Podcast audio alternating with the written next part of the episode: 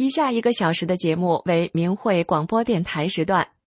明慧广播电台隶属于法轮大法明慧网，节目内容包括法轮功学员对真善忍的理解和实践，以及从中国大陆获得的法轮功学员受迫害真相的第一手资料。这是明慧广播电台，各国大法弟子。在向中国民众讲述真相，这是理性反迫害的和平之声，这是呼唤善良真诚的大忍之声。这是明慧广播电台，各国大法弟子在向中国民众讲述真相，这是理性反迫害的和平之声，这是呼唤善良真诚的大忍之声。各位听众朋友，大家好，我是心雨。今天是八月八号，星期二。欢迎您收听以下一小时的明慧广播电台时段的节目。我们节目播出的时间是北京时间每天下午五点到六点。先为您介绍节目的主要内容。首先是法轮功真相系列节目，接着有十分钟的新闻，之后再次是法轮功真相系列节目。接下来为您播报。七二零法轮功学员反迫害专题报道第二部分。好，听众朋友，下面是节目的详细内容。首先要告诉您，佛光普照无废人。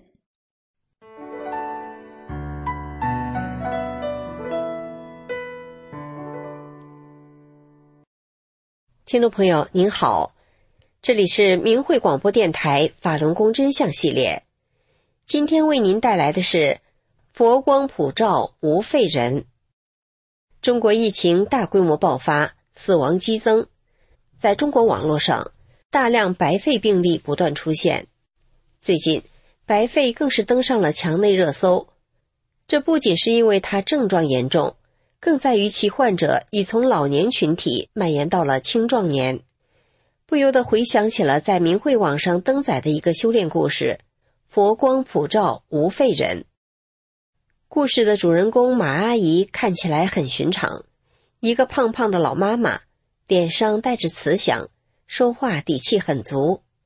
然而事实上，马阿姨上世纪九十年代初就因为双侧肺叶烂掉被医院判了死刑。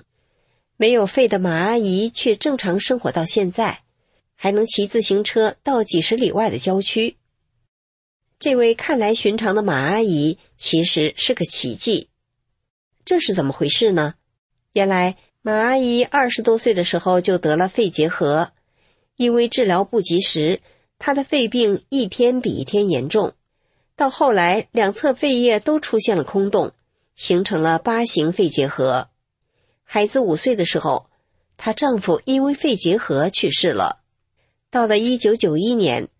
马阿姨左侧肺叶已经烂没了，右侧肺叶只剩一点。市专科医院说没什么治疗价值了。大夫私下里还偷着告诉孩子说：“你妈想吃什么就给她买点什么吧。”孩子当时就吓哭了。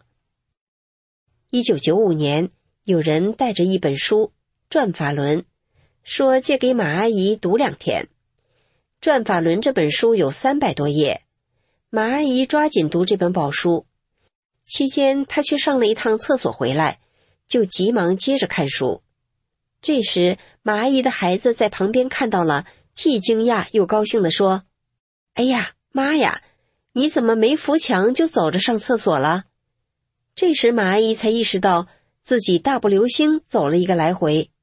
从此，原本说一句话要喘几口气，扶着墙才能走的马阿姨。就行走自如，他夜间也不再咳嗽，睡眠也正常了。后来，马阿姨就找到法轮功学员，正式修炼法轮功了。从那以后，几十年来，马阿姨正常生活，她自行车来回几十里地都不是问题，还可以出去打工，改善家里的生活质量。周围的亲戚、朋友、熟人看到马阿姨修炼法轮功前后的变化，都说。法轮功真好，你一分钱没花，又没见过你师傅的面，就把病练好了，还练得这么年轻，你师傅真是个神。马阿姨建议大家有时间不妨也来读一读《转法轮》这本书，了解一下法轮功吧。听众朋友，如果您多去了解一下法轮功，也许你也可以像马阿姨一样，经历着佛光普照的奇迹呢。愿我们所有的听众朋友都能在大灾大难中，得到法轮大法给您带来的幸福吉祥。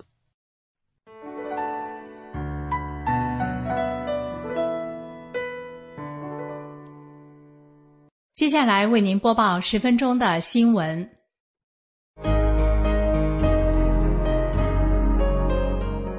欢迎收听明慧网报道的大陆消息。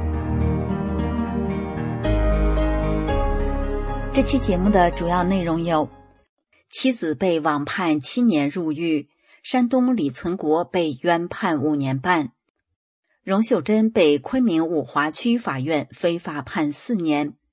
迫害法轮功，山东菏泽公安局党委副书记庞少杰被查。下面请听详细内容。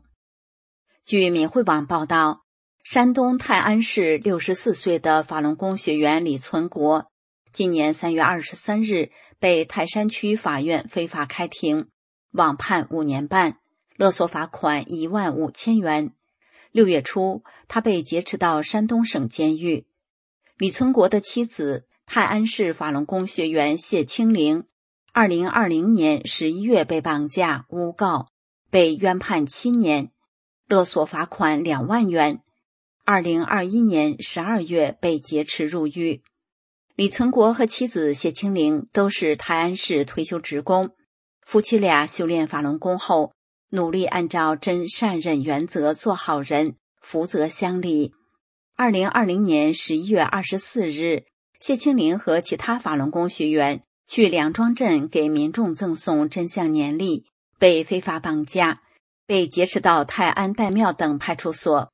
当天下午，泰山区公安分局国保大队与岱庙等派出所多个警察闯入谢清林家中，绑架了她丈夫李存国，并抢走家中所有法轮功书籍和其他私人物品。谢清玲和李存国均被劫持到新泰市看守所非法关押。两个月后，李存国因出现病业状态被取保候审。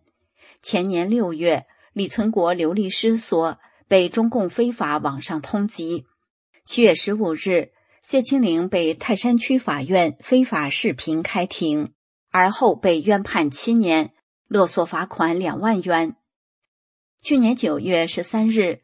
李存国被泰山区公安分局专门负责迫害法轮功的六一零办公室和国保警察跟踪绑架，被非法关押在泰安市看守所。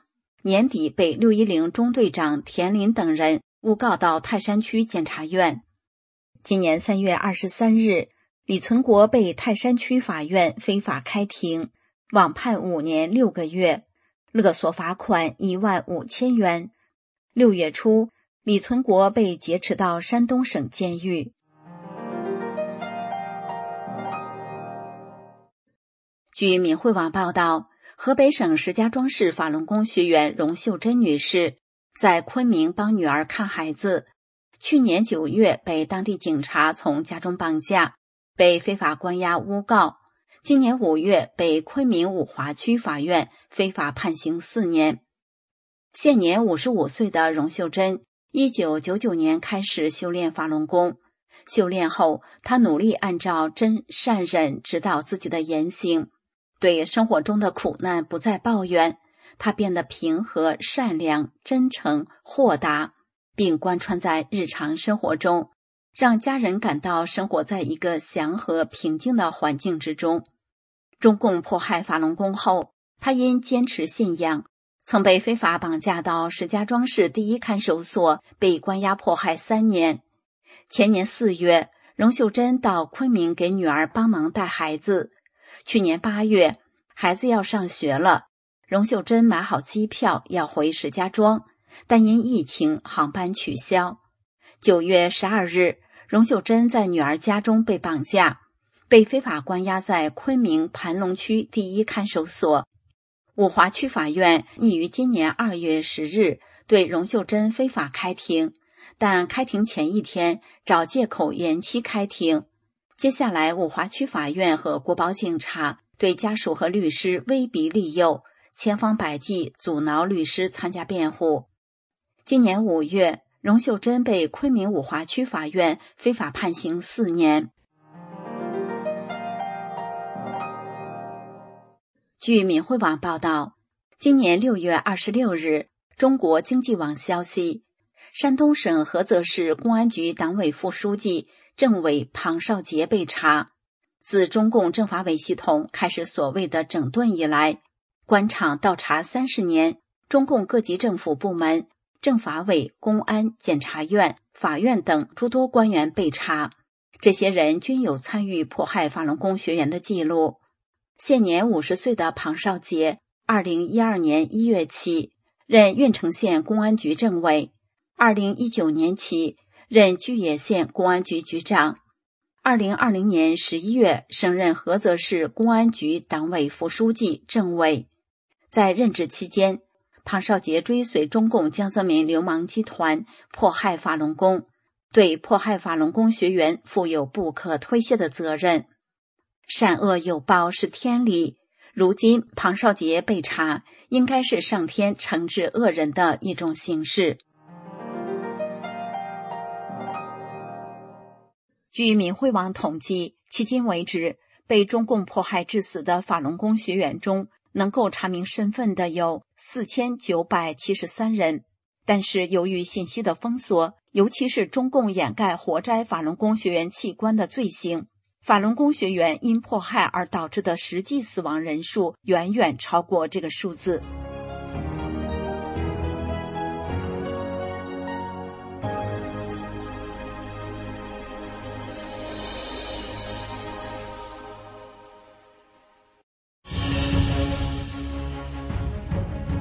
以下是明慧网报道的海外消息。这期节目的主要内容有：芝加哥大游行，民众支持法轮功；纽约长岛多县市发褒奖，祝贺逾四亿中国人三退。下面请听详细内容。据敏慧网报道，今年八月五日，来自美国中部十多个州的部分法轮功学员聚集在美国第三大城市芝加哥。在中国城举行大游行，向人们展示法轮大法的美好，呼吁制止中共对法轮功长达二十四年的残酷迫害。游行队伍包括以书有“法轮大法”和“真善忍”的旌旗方阵开道，随后是唐古方阵，展示法轮功功法的花车和练功方阵，身着白衣的悼念被中共迫害致死法轮功学员的悼念方阵。呼吁停止迫害法轮功的反迫害方阵，以及声援超过四亿中国人退出中共的三退方阵。芝加哥人沙朗·牛顿说：“他从美国公共电台、《纽约时报》等获知法轮功遭受中共迫害。”他说：“我们支持法轮功，我们支持宗教自由、思想自由和言论自由。”他赞许法轮功团体。每年都举行公众游行，他表示：“我们孤立在我们自己的美国世界中。这个活动提醒我们每个人都拥有自由权利。我很支持。”加莱格斯一家人来自明尼苏达州，希拉·加莱格斯在明尼苏达州圣保罗市政府工作。他兴奋地说：“法轮功的游行很漂亮，太棒了。”希拉表示。他的全家人都知道共产主义是多么可怕，他们希望用西班牙语学习法轮功，也希望拍下合照来表示他们对法轮功反迫害的支持。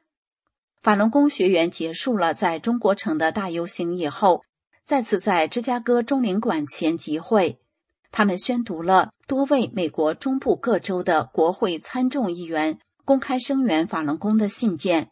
谴责中共迫害法轮功学员、火摘法轮功学员器官的罪行，并呼吁立即停止已经持续了二十四年之久的残酷迫害。据闽汇网报道，全球退党服务中心倡议把每年的七月一日定为退党日，七月定为退党月。在七一退党日的前后，纽约长岛多县市及州议员向全球退党服务中心发来贺信和褒奖，祝贺经过十八年的退出中共运动。迄今，全球有四点一六亿中国人退出中国共产党、共青团及少先队。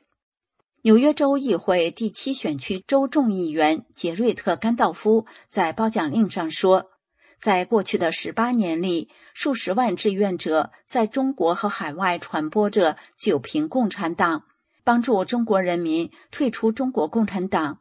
这场运动已经到达了一个伟大的里程碑。”四亿多中国人退出了中国共产党，它是人类文明中最和平、最重要的倡议之一。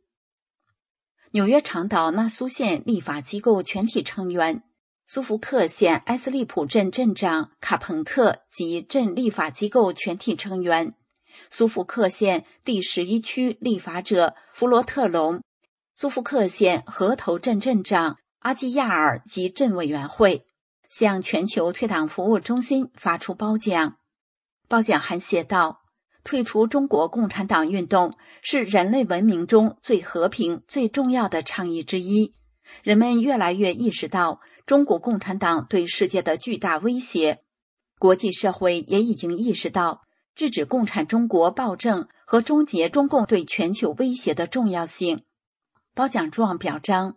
退出中共运动达到了一个伟大的里程碑，并祝愿全球退党服务中心在未来的岁月继续获得成功。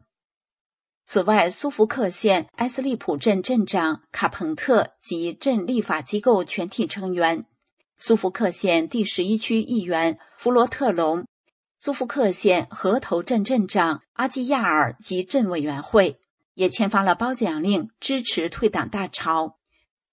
最后，让我们共同关注一下“三退”大潮。在海外大剧院退党网站上，公开声明退出中共党团队的人数已经达到四亿一千七百零三万。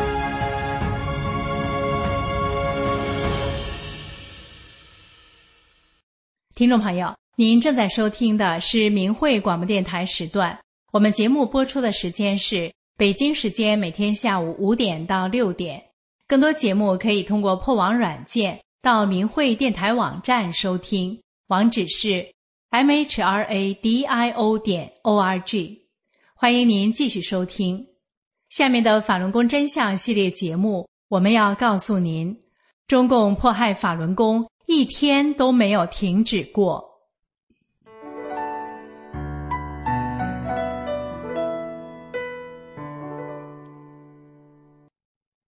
听众朋友您好，这里是明慧广播电台法轮功真相系列。有一天，我给一位女士讲中共迫害法轮功的真相的时候，她问：“现在还有迫害吗？我怎么没听说呢？”我说：“一直都有，中共迫害法轮功从一九九九年到现在，一天都没有停止过。您没有听说，是因为中共自己也知道。”迫害法轮功是不得民心的，他们不敢把绑架、判刑法轮功学员的事公布于众，都是秘密进行的。二十三年来，中共用内部文件迫使各级官员和警察迫害法轮功。您知道吗？中共在监狱、看守所、劳教所、洗脑班等地方使用了上百种酷刑折磨法轮功学员。逼迫他们放弃信仰真善人，导致他们伤残、精神失常、被虐杀。根据明慧网的记录，中共的迫害手段无所不用其极，有电刑、烙刑、锥刑、吊刑、冻刑、烫刑、铐刑、拖刑、捆刑、抻刑等等等等，远远超出了正常人的想象。变态折磨还包括。灌大粪、塞辣椒、不让睡觉、钉竹签、轮奸等等，这些迫害今天还在发生着。就在二零二二年八月十五日，在澳大利亚维州中领馆前有一场新闻发布会，法轮功学员熊奇向民众诉说了他的妻子被迫害的经过。他的妻子江永琴是在二零二二年六月十二日被警察从吉林家中绑架走的，之后遭到一种叫做“工具箱”的酷刑。江永琴原来是浙江理工大学的优秀教师，是三个孩子的母亲。她被从家中绑架走后，被蒙上眼睛、戴上耳机，拉到一个秘密的地点。凶器说：“他们对我妻子启用了闻所未闻的酷刑，叫做工具箱。这个工具箱里面有牙签、器械、药瓶、电线、春药等恐怖刑具。”在新闻发布会上，凶器说。他们往我妻子的鼻孔里喷芥末油，塞点燃后的香烟，塞到鼻腔里的烟断了一半，留在他的鼻腔里。后来那半截烟头从我妻子的喉咙里被咳了出来。见我的妻子不屈服，中共的酷刑专家指挥吉林省国保警察动手性侵害，并用上某种仪器，即便发现我妻子来了月经。审讯专家仍然毫无人性的要求继续。凶器说，省厅的专家在酷刑现场还说，如果不屈服，就把工具箱留下来，每天给江永琴来一遍。凶器在发言时一度哽咽，现场的民众很多人流下了眼泪。听众朋友，这就是近期发生的中共迫害法轮功学员的真实案例。今天的法轮功真相节目就到这里。以上为您带来的是中共迫害法轮功一天都没有停止过。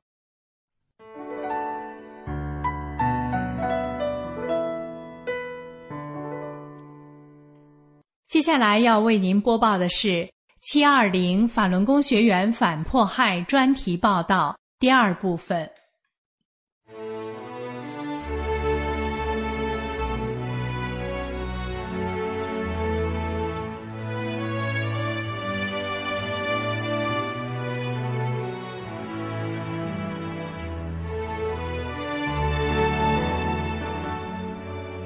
听众朋友您好，欢迎收听明慧广播电台七二零法轮功学员反迫害专题报道。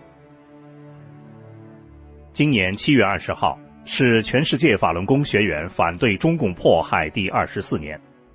一九九九年七月二十号，中共发动了对上亿信仰真善忍的普通百姓的铁腕镇压。当时的党魁江泽民喊出“三个月战胜法轮功”，下达的指令是。名誉上搞臭，经济上截断，肉体上消灭，和打死白打，打死算自杀，不查身源，直接火化，成立了凌驾于中国宪法、法律、司法系统之上的专门迫害法轮功的六一零办公室，动用举国四分之一的财力，大举修建劳教所、监狱、洗脑班，用来关押坚持信仰的法轮功学员。有了来自于中央的灭绝政策。各级政府、公安、国安、六一零办公室等人员成了土匪强盗，肆意闯进法轮功学员的家，不管昼夜年节，无论婚丧嫁娶，对他们几次到几十次的绑架、抢劫、恐吓、谩骂，拳打脚踢。这些执法人员抄家时，现金、存折和贵重物品是首选目标，电脑、打印机是必抢物品，电视等各式家具想要就搬。明慧网在二零一三年四月二十九日刊登文章，从张家口法轮功学员被迫害看中共邪恶。据不完全统计，在迫害开始后的十四年时间里，张家口地区法轮功学员被敲诈勒索金额总计至少有六百六十一万元，还有众多法轮功学员被勒索工资、养老金的案例没有统计上来。八十三名张家口地区的法轮功学员被迫害致死。这只是死亡人数的一部分。已被曝光的张家口地区迫害法轮功学员的酷刑达十二类一百四十三种，触目惊心，灭绝人性。仅举两例。案例一：河北省张家口市怀来县土木乡土木村法轮功学员严海，从二零零二年十月三十号被绑架。到二零零三年十一月二十四号被迫害致死。怀来县公安局以收容教育为名绑架严海，实际上在这一年零二十四天的时间里，对严海进行了残酷的人身和精神摧残。在怀来县看守所，严海被酷刑折磨时间长达三十多个小时。为了让他说出其他法轮功学员的姓名和放弃修炼法轮功。怀来公安局和刑警队的警察们动用了包括诱导、恐吓、欺骗、打背铐、抖铐、往鼻子里灌药水和芥末油、用手摇电话电击等残酷刑罚。他们把沿海打上背铐折磨。打背铐时，把沿海的一只手从肩头背过去，另一只手从背后背过来，用手铐铐住，使人成弓形，然后往手铐中间放砖。使两手呈悬空状，过一段时间再取下砖，用一根绳子系在他的手铐上，另一头系在门框上方的把手上。他们还用一种叫做斗铐的酷刑折磨他。斗铐就是把绳子系在手铐上，然后警察使劲向后拉拽绳子，前后两名警察摇，手铐被越抖越紧，深深的嵌到沿海的肉里。同时，警察不停的抖着沿海和老虎凳，人疼的能昏过去，严重时人的骨节被拉开，导致残废。沿海被拉扯的两手腕皮开肉绽，血肉搅在了一起。警察们还多次对沿海进行手摇电话电击。手摇式电话是中国监狱和劳教所、看守所刑警队中的一种残忍酷刑。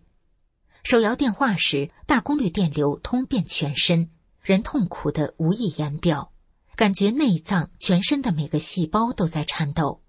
往往电击一下，人会发出撕心裂肺的惨叫。三十七岁的严海只因为坚持信仰真善人，被中共的灭绝政策迫害致死。他死后，全身呈现出一种令人十分恐怖的漂白色状。连口舌都是漂白的，这是酷刑导致大量失血所致。案例二：法轮功学员李明菊，女，三十七岁，因为坚持修炼法轮功，二零零零年七月被强送魏县魏州镇训诫班。刚一进班，十几个蜂拥而上的暴徒冲着他整个头部、身上狠下手脚，拳打脚踢，将他打倒在地。又一把抓住他的头发揪起来，问练不练？他说了一个“练”字，就又是一阵毒打。后来又逼他站在砖头上，长达七个多小时。李明举坚持练功，被派出所干警门发旺用电棍使劲电他的头部、脸部，还揪着头发往嘴里捅着电，然后把他和另一名学员任金梅打倒在地。把两人靠在一起，跪在地上，并在他俩身体中间插一个三条腿的圆凳，用脚狠狠的碾李明菊的腿，长达四十多分钟。后来，一名警察先逼李明菊站砖，然后好几个警察同时对他拳打脚踢，还用烟头烧他，最后再把他打倒在地，逼他在椅子上跪扫帚把儿，后腿上再压几块砖头，再用脚碾他的腿面。共念了三次，时间长达半天，整个跪扫帚把的过程长达四十多分钟。百般折磨之后，一脚把李明菊从椅子上踹了下去，致使李明菊的腿严重受伤，过后右脚失灵了两个多月。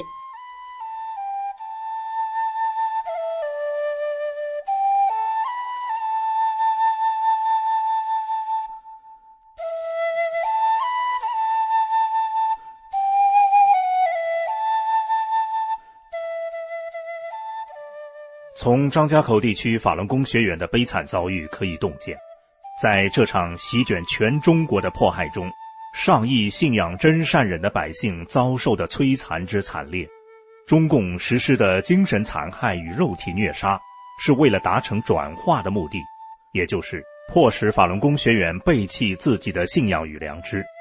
中共的魔鬼恶行，二十四年来一直在各地的洗脑班、拘留所、监狱。及精神病院普遍系统的施行。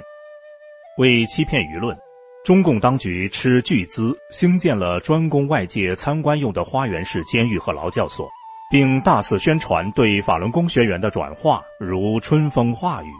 而事实上，为了达到百分之百转化率的指标，中共采取了令人发指的暴力迫害、酷刑摧残，以致肉体消灭。熬鹰，也就是剥夺睡眠，是法轮功学员遭受的酷刑之一。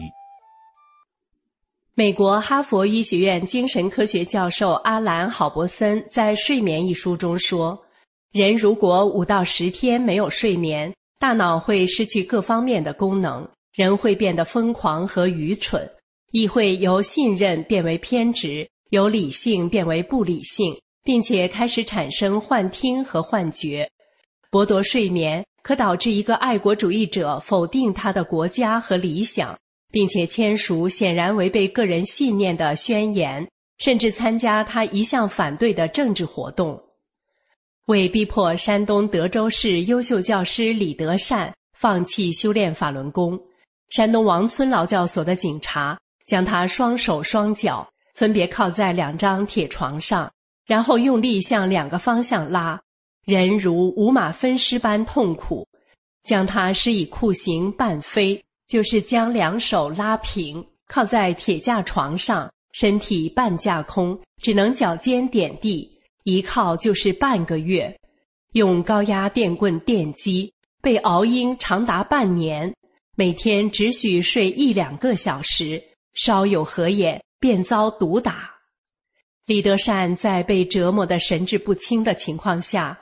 警察将污蔑法轮功的话让李德善学念，并用录音机录下来，然后让他稍事休息，等他清醒后再当众播放给他听，以摧残其心灵。李德善不承认，恶警就又重复摧残。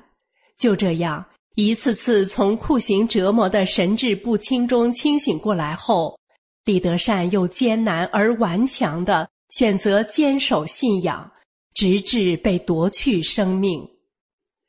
在山东潍坊奎文区市六一零开设的法治教育培训中心里，法轮功学员张亮因不放弃对真善忍的信仰，遭强行转化。他被连续熬鹰一个多月，每天二十四小时罚站，不让坐下，不让睡觉，打瞌睡时。打手们便轮番上阵，对其施以酷刑。一个月下来，张亮被熬得神志不清，大小腿肿得一般粗，皮肤绷得透明发亮，随时都会战裂。最后无法站立，寸步难行，无数次的撞在墙上，摔在地上。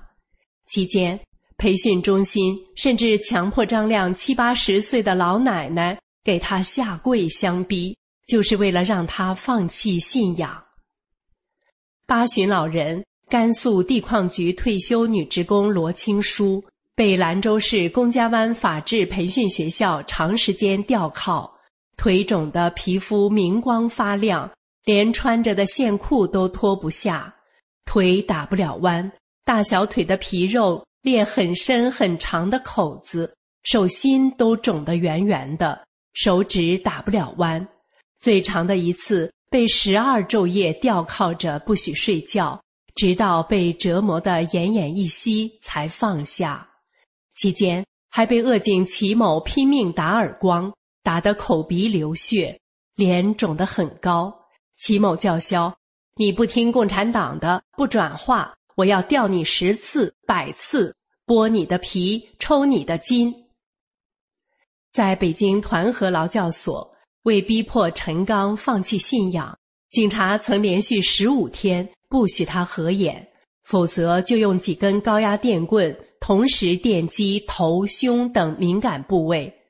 被电击处皮肉焦灼，痛如被毒蛇叮咬，整个身体仿佛被置于火中烧烤。干警指使十多名犯人毒打陈刚。然后将他的腿双盘绑上，再与脖子紧捆在一起，呈球形后塞入床下。几个犯人坐在床上，长时间挤压其身体，令他筋骨欲裂，几近窒息。这种折磨使他几乎瘫痪，两个星期不能行走。现居美国纽约州的陈刚在谈及这段不堪回首的经历时说：“处于肉体与精神崩溃边缘的我，时刻面临着死亡或屈服的选择。人在面临死亡时，往往都很恐惧和痛苦。然而，屈服代表着背叛自己的人格和信仰。”灵魂被玷污后的屈辱与煎熬的痛苦，远远超过死亡本身，那感觉真是生不如死。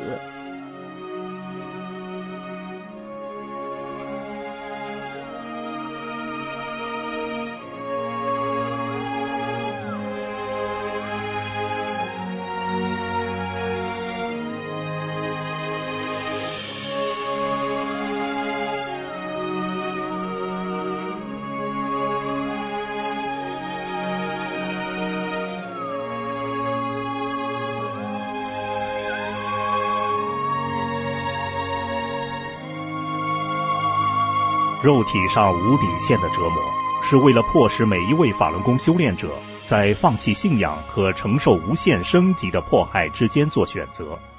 对信仰者而言，放弃信仰意味着精神死亡；承受无限升级的迫害，很可能导致肉体死亡。无论从哪个角度看，中共江氏集团都是在蓄意灭绝法轮功修炼群体。一九九九年七月二十日以来，中共为逼迫法轮功学员放弃信仰，使用的酷刑多达上百种。大量证据表明，从看守所、监狱、精神病院、戒毒所到洗脑班，还有以前的劳教所，无一例外的广泛使用酷刑。在中共的统治下，酷刑被用来残害修心向善的法轮功民众，其中包括死人床。摧残性灌食，使用非医用塑料粗管灌浓盐水、辣椒面、大粪等；形形色色的手铐、脚镣、吊刑；形形色色的棍棒、鞭打；橡胶棍、狼牙棒、皮鞭、铜丝鞭、钢筋条、金条等；竹签、铁钉钉指甲、穿骨、铁钳子拧肉；冬天全身浇凉水。脱衣服在室外冷冻，暑伏炎下在太阳下暴晒，多日不让大小便，地牢、水牢、老虎凳、坐板、蹲小号、坐铁椅子、强奸、轮奸、性虐待女学员，形形色色的电刑，多根高压电棍同时长时间电击，电击口腔、头、面部、胸、乳房、阴部等。熬鹰、穿针、燕耳飞、倒挂、吊背靠、压床板、火烧炮烙、喂小咬、浇冰水、锥形、链铐油煎、活埋人、电磁震荡、开车拖拽、打毒针、灌屎尿、灌迷魂药、劈胯等等。这些令人窒息的折磨。早已超越了人的想象和语言所能表达再现的极限。然而，中共的残暴并没有底线。二零零六年三月，中共活体摘取法轮功学员器官，以谋取暴利的罪行在海外曝光。这之后的十多年中，共有两千多个电话录音和亲历者证词表明，这是一场由当时的独裁者江泽民下令进行的，由中共政府军队统一管理。从监狱、法院、医院形成的一条龙秘密大屠杀，并形成罪恶的产业链。中国器官移植数量从1999年开始上升，和中共从1999年开始迫害法轮功同步，在2003年至2006年期间暴涨，达到高峰。这期间，在国际上掀起了到中国做器官移植旅游的热潮，一些医院的器官平均等待时间。短到不可思议的一两个星期。德国的月刊杂志《铁丝网》在二零零六年三月份的期刊中刊登了题为《中共集中营盗取法轮功学员器官》的文章。以下是部分内容。三月九日，一名中国记者揭露了辽宁沈阳苏家屯医院附属设施中的一个集中营中有一个焚尸炉和很多做摘取器官的医生。之后，三月十七日，另一位证人找到了《中文大纪元时报》，在采访中，他说，从二零零一年到二零零三年，他的前夫在苏家屯集中营摘取法轮功学员的眼角膜。前夫对他说：“你不知道我的痛苦。这些法轮功学员是活的，如果是死的还好一些，可是他们是活的。”他自己是辽宁省血栓中西结合医院的职工，他作证说，苏家屯集中营就是医院的一部分。从二零零一年起，我们医院开始关押法轮功学员。最初的时候，这些人关押在医院的后院平房中。后来，院方将平房撤除，很多医院的职工私下议论，这些法轮功学员被秘密转移到医院的地下室内。医院人员都知道，医院的后院不能去，那里有人监视。后勤部门的人员根据当时的采购规模估算，当时医院关押了至少有六千名法轮功学员。三月三十一日，第三位证人，一位沈阳的老军医出现了。因为安全原因，他一直匿名。根据他的证词，苏家屯集中营只是全国三十六个集中营中的一个。老军医说，在我接触的资料中，中国最大的法轮功关押地在吉林，只有代号是六七二杠 S，关押人数超过十二万。苏家屯地区医院的地下集中营在二零零五年初的确曾经关押一万多人，但是目前日常的关押人数仅保持在六百至七百五十人，很多已经被转移至其他集中营。在中国，移植器官业兴旺发达，中共官方的数据显示，每年平均进行五千例肾脏和肝脏移植手术。据推测。在中国有其他的器官来源，日本、台湾、加拿大等地的需要器官者组成团队，到中国的医院里接受价格便宜的器官移植手术。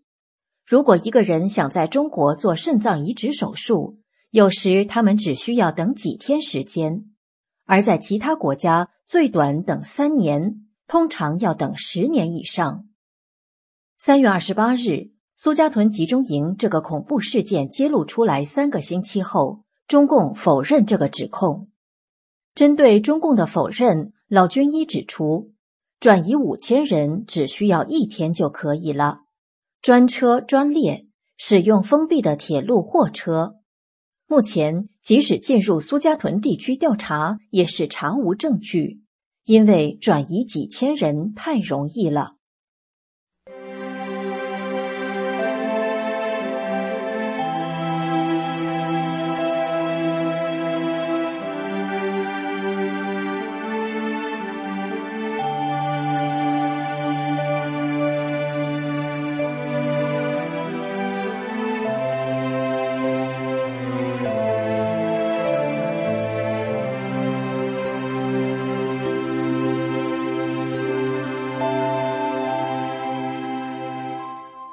中国各地的监狱、劳教所、看守所、洗脑班等拘禁场所，普遍对被押法轮功学员进行可疑的验血和内脏检查，这恰恰是器官匹配、建立人体器官库的必须步骤。二零零零年七月，广州大抓捕，天河看守所的狱医给每个被非法抓捕来的法轮功学员检血、触摸肝、听心肺。查肾和眼睛。二零零一年，山东省第二劳教所王村劳教所关押的男性法轮功学员近千人。后来，由于人数增加太快，部分法轮功学员被转移到济南、青岛、潍坊等地。每个法轮功学员都被强制送到劳教所医院、八三厂医院检查。医生用 B 超仔细检查肝、肾等器官。还抽很多血化验，警察经常威胁说：“不转化，政府有的是办法对付你们。”二零零一年九月，吉林省辽源市白泉劳教所接到上级指令，对非法关押的一百多名法轮功学员做了血液、脑电、心电、肝功、肺部透视等全面体检。这些法轮功学员是本地及从四平市和吉林市转来的，均为南京。二零零一年十二月，他们被全部转移。二零零零、零一、零二年，吉林省长春黑嘴子女子劳教所将所有被非法关押的法轮功学员带到劳教所医院抽血采样。后来，劳教所还不定期的强迫坚持信仰的法轮功学员去抽血。二零零四年八月，所有被非法关押在吉林省长春铁北监狱的法轮功学员全部被抽血检查。二零零五年三月。狱中所有不放弃修炼的法轮功学员被转监，其中十二人被转到公主岭监狱，一进监狱都被抽了血，而那里所有的刑事犯都没有被抽过血。二零零五年初，黑龙江省哈尔滨劳教局头目带医务人员到长林子劳教所，对法轮功学员进行专项抽血检查，由于学员坚决抵制，当天抽血搁浅下来。几天后，管教人员逐一找法轮功学员谈话，用夹期、电棍逼着抽血。对坚决不配合的学员，狱警们把人按在地上强行抽血。二零零五年二月，四川省乐山五马坪监狱对所有被非法关押的学员强制抽血，主管卫生的副监狱长谭某到场督办，还亲自动手殴打不配合抽血的学员。二零零五年四月，四川女子监狱以查艾滋病为由，强行抽取法轮功学员的血液化验。二零二一年，一份由中共官员家属实名举报，对法轮功学员实施活体器官摘取的证言，犹如一颗重磅炸弹，引起了广泛震动。这份证词呈现了活摘器官的前后过程，以及现场手术反应、组织背景。而且真名实姓，过程详实。我们一起来看看这份证词的具体细节。陆树恒，一九五零年出生，持绿卡，在美国经营装修。他二零零二年回上海探亲时，他嫂子的姐姐周青及其丈夫毛淑平，希望他帮助联系美国器官移植业务。周青是医生，先后任上海市浦东医院妇产科主任。上海宛平医院院长毛淑平是原上海劳改局副局长、司法局副局长，与时任上海市政法委书记江泽民的侄子吴志明关系密切。毛淑平对陆树恒说：“联系到一台手术比做装修远远赚钱。”陆树恒问：“是什么事情？”毛淑平说：“是器官，肾脏、肝脏、眼角膜等。”陆树恒在证词中讲到，周青是老外科医生，做过大量的临床外科手术，在参与几次活摘法轮功学员器官之后，做不下去了，因为他总是做噩梦，不敢做了。由此可见现场的惨烈。周青开刀的时候，被活体摘取器官者会拼命的叫，因为痛得要命。那为什么不麻醉呢？因为不是每个地方都可以麻醉，需要的地方不能麻醉，越新鲜越不能麻醉。这里特别需要指出的是，中共这种活摘器官完全不同于移植界脑死亡供体活摘的概念。证词明确的说，被捆绑的法轮功学员进入手术室时，都喊着“法轮大法好”，这表明，第一。他们是法轮功学员，而不是死刑犯。第二，他们都是神智健全、行事行为能力正常的人，而非脑死亡供体。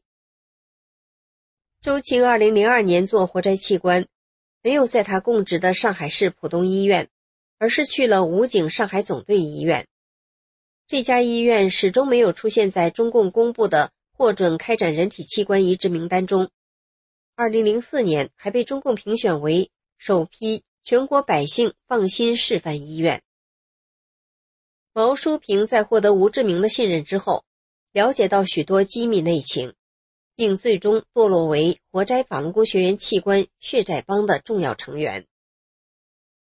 毛书平说，司法系统当中会用一些人替换出来一些犯罪的人，还有人跟他要犯人去做实验，都是中央北京来人，要求替换犯人，听口气要的是法轮功学员。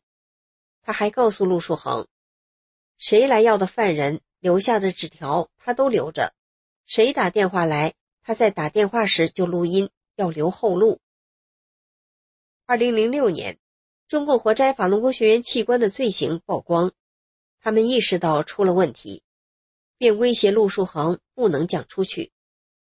二零一零年，周青女婿威胁陆树恒说：“如果把周青参与活摘的事讲出去，他们能让美国政府送陆树恒回大陆。”陆树恒说：“不可能。”周青的女婿说：“你真傻，你不有行李要托运到美国去吗？”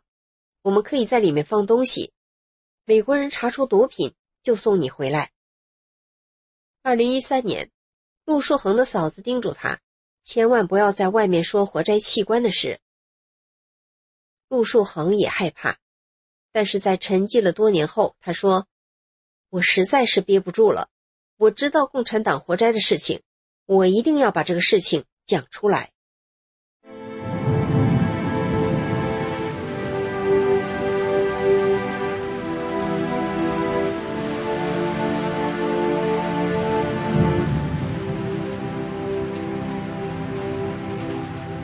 陆树恒此次实名举报的不同点在于，首次呈现了案例式的活摘器官的完整的执行过程、组织背景，因此意义重大。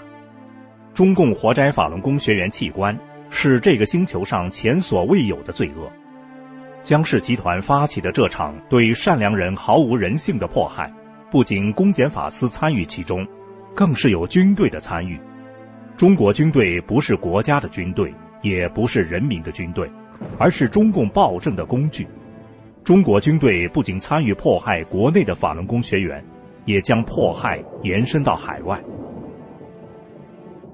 中共的情报系统由军队、国安、公安组成，其中军方水平最高。总参谋部下属的二部总参二部是军方的主要情报机构，负责管理内外勤特派人员及驻外各国武官，搞特务活动。迫害开始后的几年中，中共向海外派遣的很多特务，很多是专门针对法轮功，收集所谓的法轮功情报，向中共高层提供情报，为迫害制造借口，在海外散布谣言，污蔑法轮功，使得很多人受其蒙骗，以达到孤立法轮功的目的。自迫害以来，法轮功学员在世界各地经常受到中共特务的骚扰威胁。中共控制的最为严密的两个部门，海外的驻外使领馆和国内的六一零中，两名被安排负责监控迫害法轮功的官员陈永林和郝凤军，在澳大利亚弃暗投明，站出来揭露中共种种见不得光的迫害法轮功的内幕。陈永林证实说，澳洲有近千名中共间谍。郝凤军证实了陈永林的说法，他说，中国有强大的间谍网络在海外运作。陈永林同时揭露，中共对当地法轮功的政策有十六字方针，即针锋相对、主动出击，争取澳洲政府支持，赢得澳洲公众同情。从他们提供的线索可以证实，中共将国家恐怖主义之手从国内伸向海外，实施群体灭绝犯罪。澳大利亚《时代报》二零零五年六月八日报道，中共大使馆为了破坏法轮功的活动。而采用了多种间谍手段，如监视、大规模监听电话，甚至私自进入学员住宅等。中共总参谋部和国家安全部在国外大搞特务恐怖活动的同时，总参谋部下属的三部总参三部利用其先进的军事通讯技术，包括技术侦察、监听、密码破译、无线电侦察等，调用大批人员，据称有十万之众。负责监听所有国际长途电话，特别是监控有关法轮功的通讯。在中国大陆的法轮功学员没有任何说话机会的情况下，海外法轮功学员创办了多个合法的网站。中共特务攻击这些海外网站，非法侵入法轮功学院的私人计算机，植入病毒、木马，窃取所谓的情报。迹象表明，这些中共特务使用的网络技术，极有可能是来自总参谋部开发和管理的军事技术。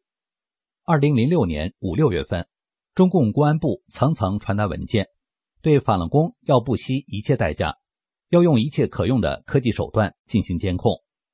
二零零六年十一月，有知情人员向明慧网透露，中共在东海舰队总部在浙江省宁波市建立了一个对全国范围内。进行监控扫描手机的信号监听塔，对拨打和接听所有手机进行监听扫描，凡中共感觉敏感的语音，就进行锁定、跟踪、追查。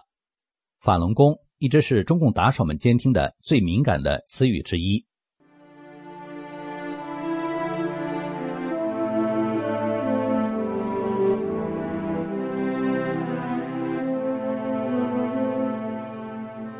中共从一九九九年七月发起这场对善良人的迫害，从来没有停止过。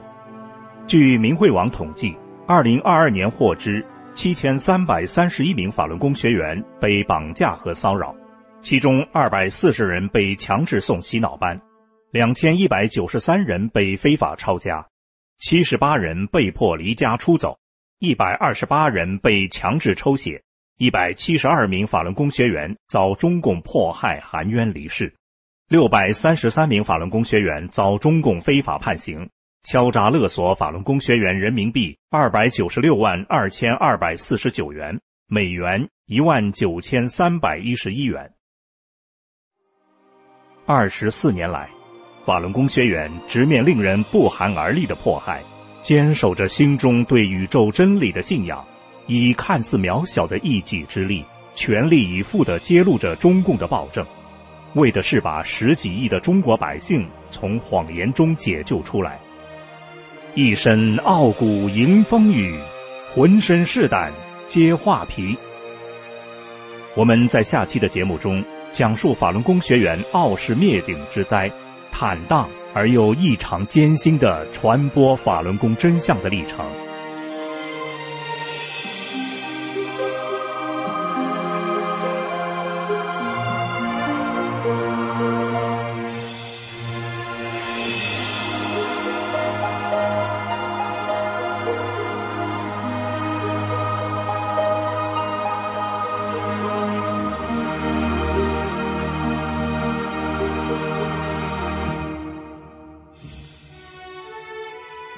后是天音静月，请欣赏歌曲。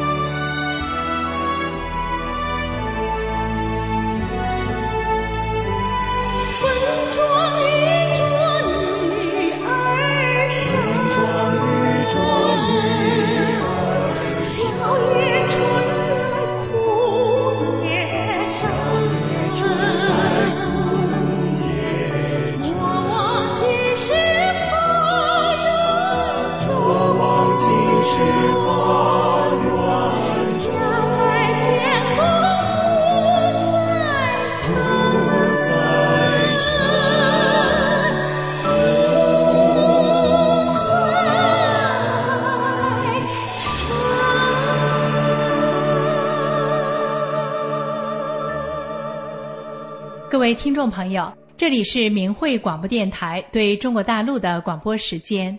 我们的收听时段是北京时间每天下午五点到六点。更多节目可以通过破网软件到明慧电台网站收听，网址是 mhradio 点 org。今天的节目就为您播送到这里，心语感谢您的收听，我们明天同一时间再会。